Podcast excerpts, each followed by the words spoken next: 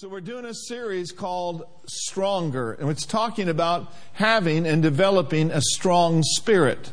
Proverbs 18:14 says that the strong spirit of a man will sustain him in bodily pain or trouble, but a weak and broken spirit who can raise up or bear. You see, a strong spirit will help us to overcome physical attacks, financial problems, relational difficulties, job, career, even ministerial setbacks, emotional challenges, or anything and everything that the enemy throws your way. The strong spirit of a man will sustain him in this day and in this hour. And so we've been talking about some ingredients and how to develop a strong spirit, but the last couple of weeks we talked about how that um, there can be drains that come into our life or things that drain us of spiritual strength. For the last two Sundays, we talked about how that we need to eliminate the drain of fearing and fretting. Now, this morning, I really believe I'm led by the Spirit of God to talk to you just a while on eliminating the drain of moaning and groaning and complaining. Y'all heard of Joyce Meyer. She said this.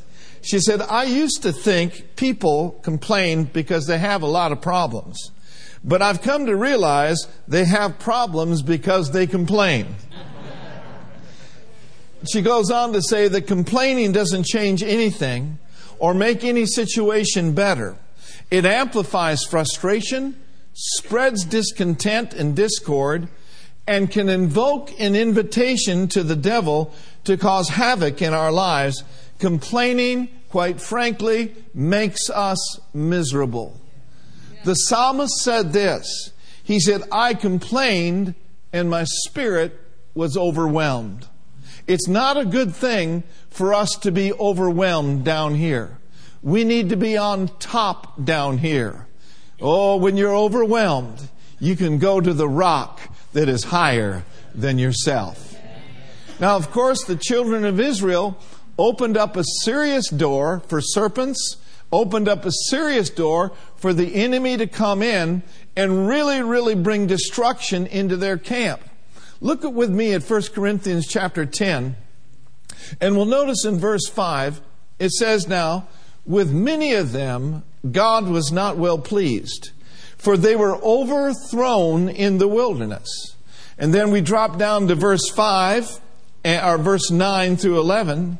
It says, Neither tempt Christ, as some of them also tempted, and were destroyed of serpents. Verse 10 Neither murmur ye, as some of them also murmured, and were destroyed of the destroyer.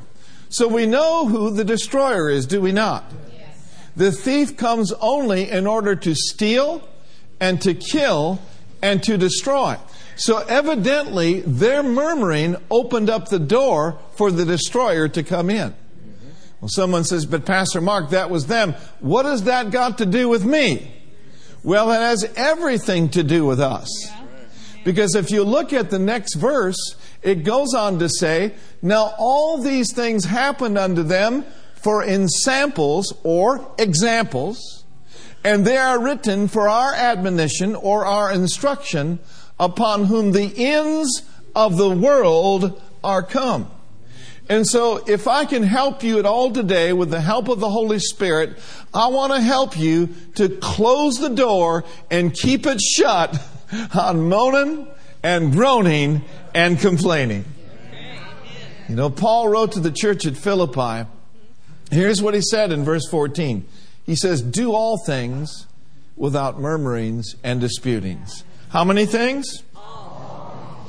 Verse 15 that you may be blameless and harmless, the sons of God without rebuke, in the midst of a crooked and perverse nation, among whom we shine as lights in the world. What is Paul saying? Paul is saying this a positive, thankful person is a great witness in a dark world. Folks, we shine when we are thankful. We shine when we give thanks to the one, to the Lord Jesus Christ.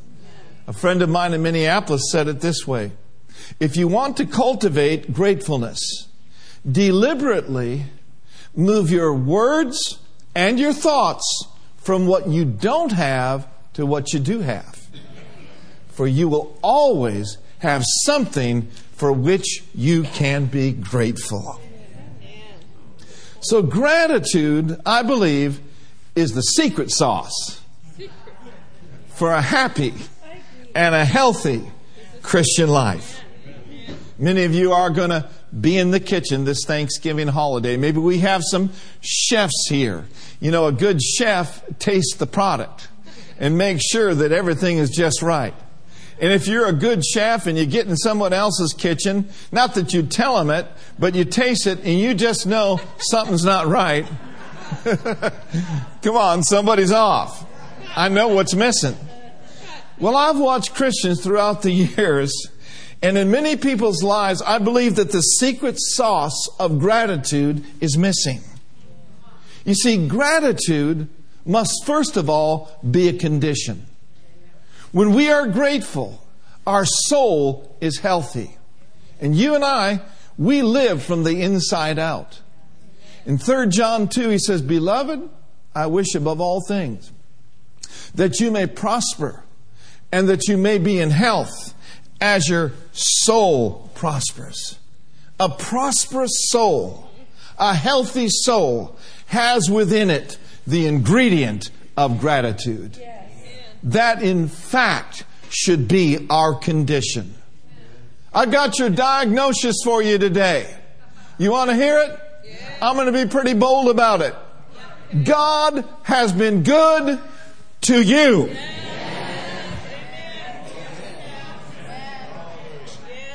God's been good to you. Yeah, but, yeah, but, yeah, but, this is going on, that's going on. Look, you got more sunny days than you do rainy days. You're more blessed than you are bothered. Greater is He that is in you than He that is in the world. God is good to you. He's been good to you and He will be good to you all the days of your life. He said, surely goodness and mercy are going to follow us all the days of our life. This creates a condition, an understanding of that. But you see, gratitude is not just a condition, it also must be a practice. Gratitude must be expressed in our lives. The psalmist said, He said, I will bless the Lord most of the time. I will bless the Lord when I feel like it. I will bless the Lord when all my debts are paid and my body's healed and my babies aren't running out all night long. No, he said, I will bless the Lord at all times. And where is his praise going to be? His praise shall continually be in my mouth. Amen. And then looking at Hebrews chapter 13, verse 14 or 15. He says, By him, therefore, let us offer the sacrifice of praise to God. There's that word again, continually. That is the fruit of our lips giving thanks to his name. You see, friends, we do not just think our thanks, we say our thanks. If you're married, let me just tell you guys, your marriage will not go well if you only think your thanks to your wife.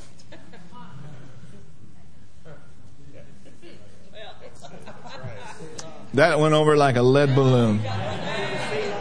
I thought I'd get a better amen from you ladies today. oh, man. Say your thanks. Give your thanks to God. But then we need to thank people.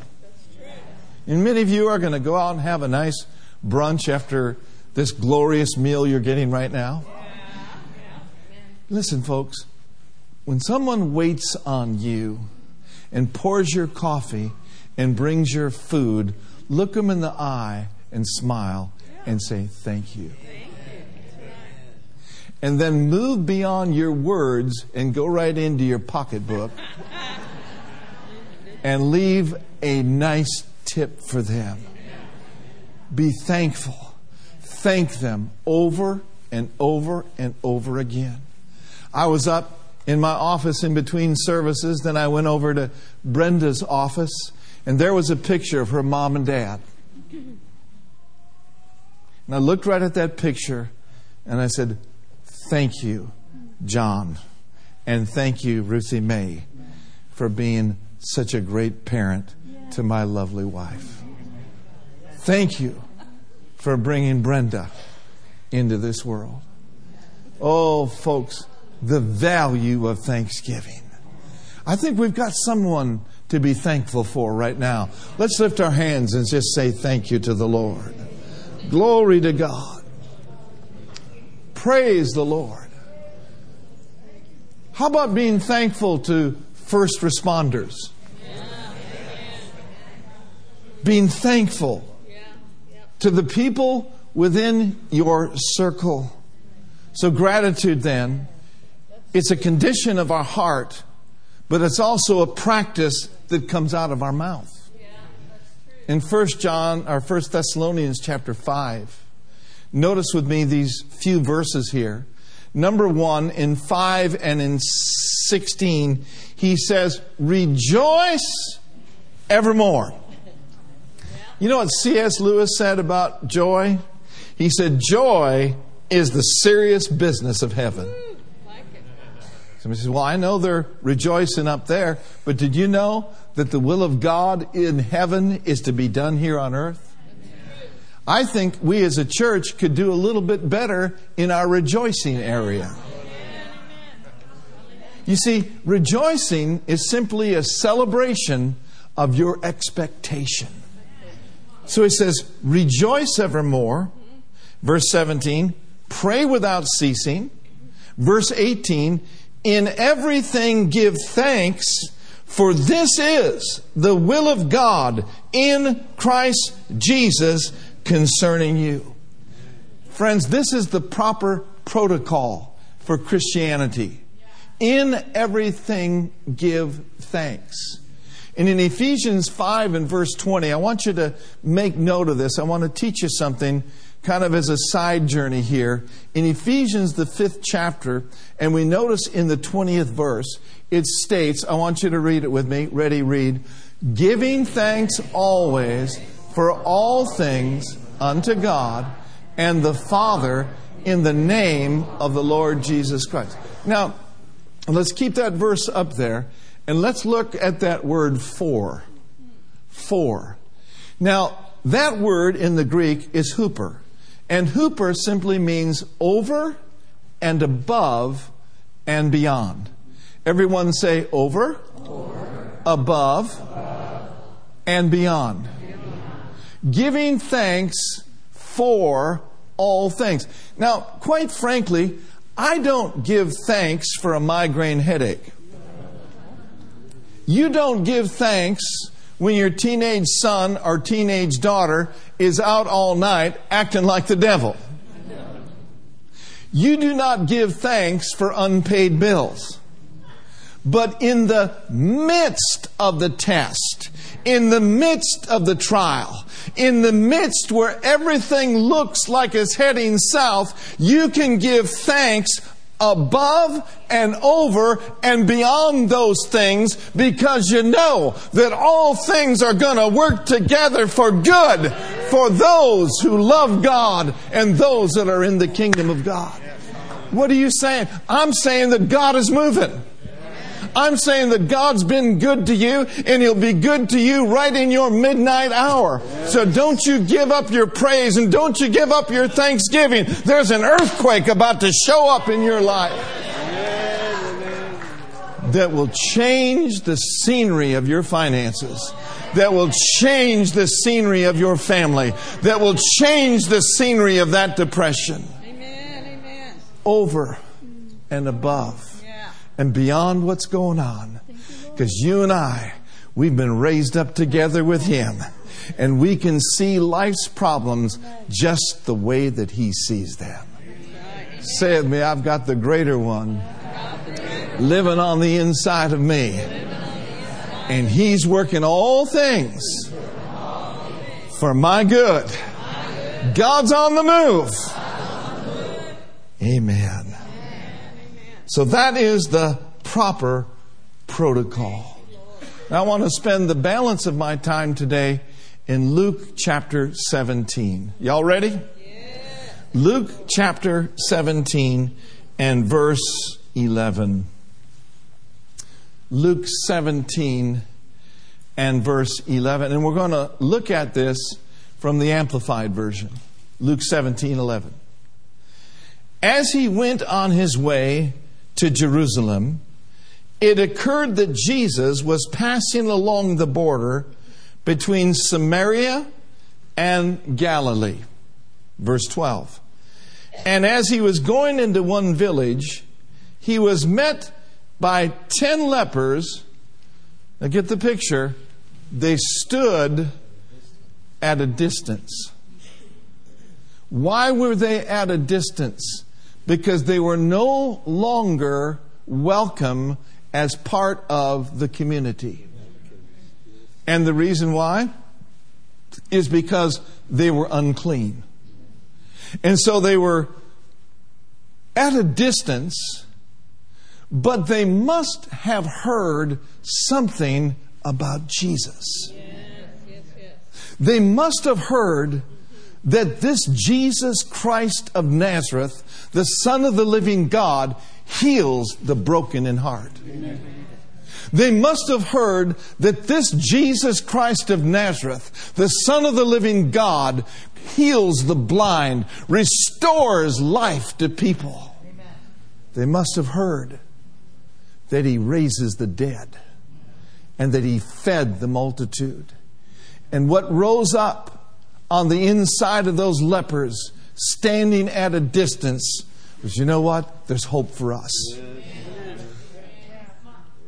They didn't think to themselves, well, let's just give up on life Let's just go our own way. This is our lot in life. No, these lepers had this attitude. We're not going to stand here at a distance without crying out for the mercy of God. We're not going to just stand out here till we die. We're not going to just stand out here until we rot.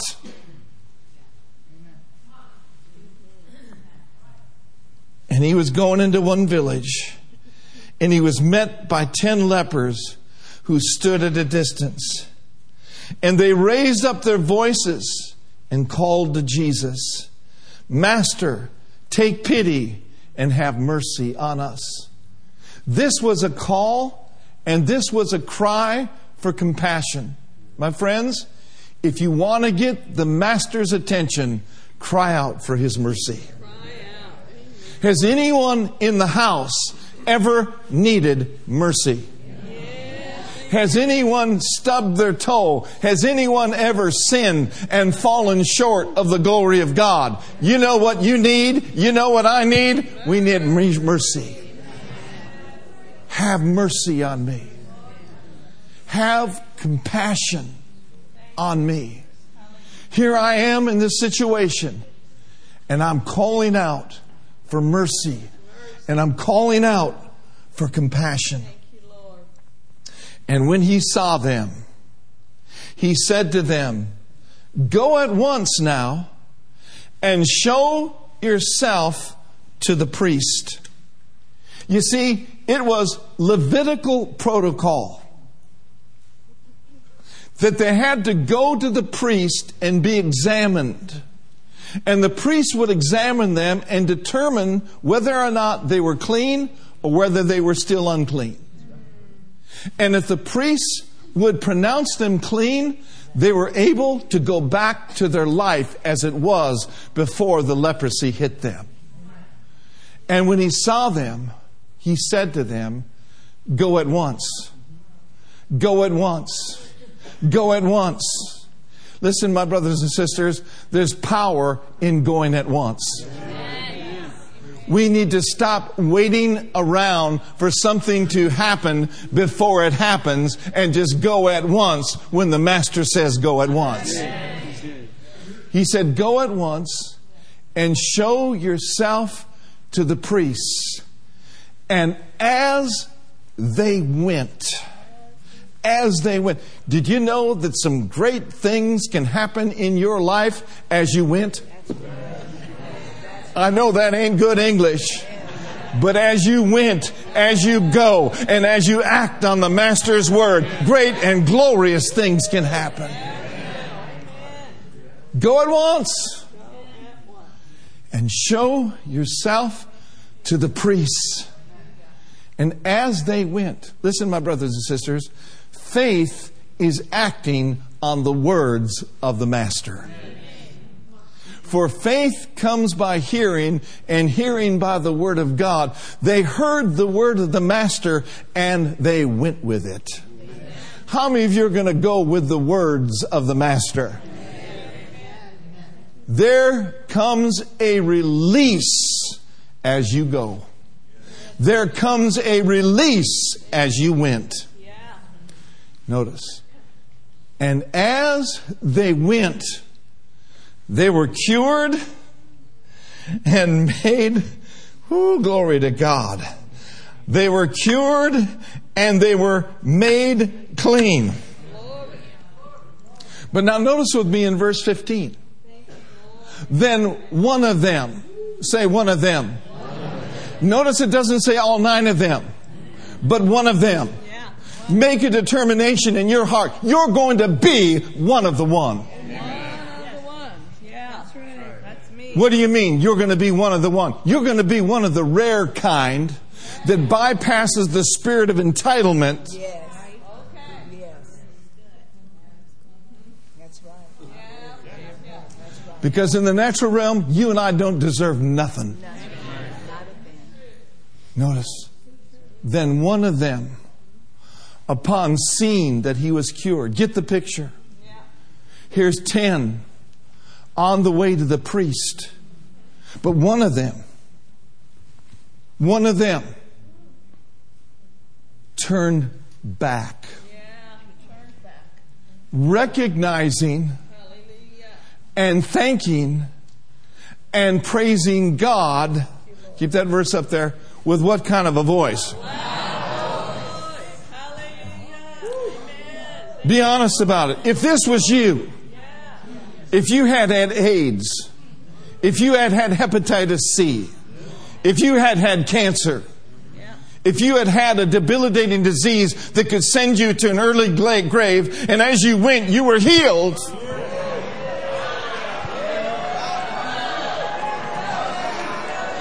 You'd be one of the then, one of the one, and you turn back.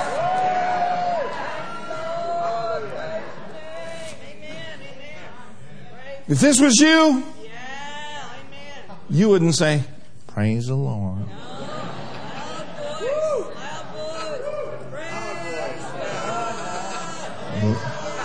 Glory to God, Pastor Tom. No, you would make the people on the Price is Right look calm.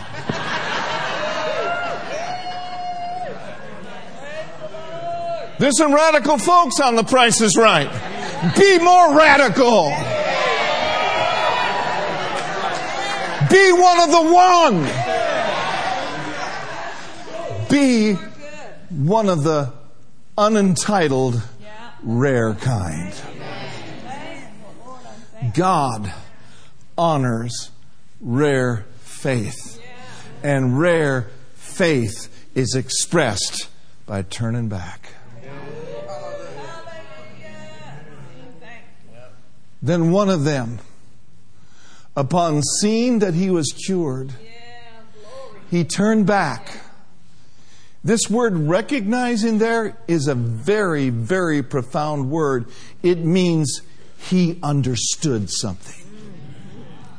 He understood something that you and I need to get spiritual understanding about. There came an understanding of who his source was. Recognizing and thanking and praising God whoo, with a loud voice. Notice the next verse. And he fell prostrate at Jesus' feet. I used to go to church as a young boy, especially on Saturday afternoons to get rid of my sins and go into the confessional, and I'd genuflect. That's not the word prostrate there. And I'm not downing the Catholics, but what I'm saying is when this leper saw that he was cured and saw that he was healed, he turned back with a loud voice. And my brothers and sisters, he fell flat on his face. He came to the feet of Jesus. And notice with me, thanking him over and over and over and over and over and over and over. Be one of the one that thanks him repeatedly over and over and over again. I go back to 1974, 75 when I was in that state hospital withdrawing from drug addiction, hadn't slept for two weeks. And I can look into the mirror and I can say, Thank you, Lord. Thank you, Lord. Thank you that you delivered me from drugs. Thank you that you delivered me from alcohol. I could have gone to hell, but I'm not in hell today. I'm on my way to heaven. And I'll never forget what God's done for me. I'll never get a feeling like I'm entitled because I pastor a great church and I have nice suits and I have a beautiful wife. I'll never forget what God has done for me. I'll never forget what He's doing for me today. Somebody says, I don't have a dramatic testimony like that, but you have a testimony. I said, You got a testimony. God's been good to you. God is being good to you and He will forever be good to you. So pull that verse up again. And he fell prostrate at Jesus' feet. Some of you need to return to some people that were huge players in your life bringing you the good news. Some of you need to go back years and years and thank some of your school teachers. Some of you need to go back for years and thank the person that brought you the gospel. And not only bring an offering of thanksgiving to them, but bring an offering of finance to them.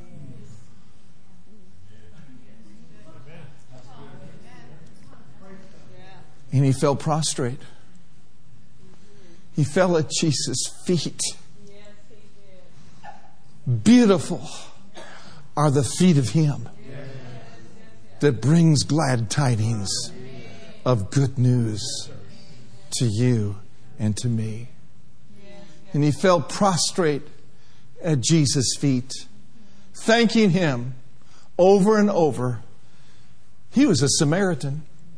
Samaritan were outside of the covenant. But in Christ Jesus, there is no such a thing as someone on the outside looking in. Jesus takes everybody in.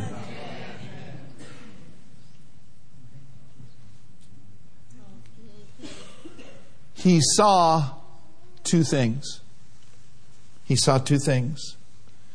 Number one, he saw he was healed. But number two, he recognized, he saw, he understood who did it.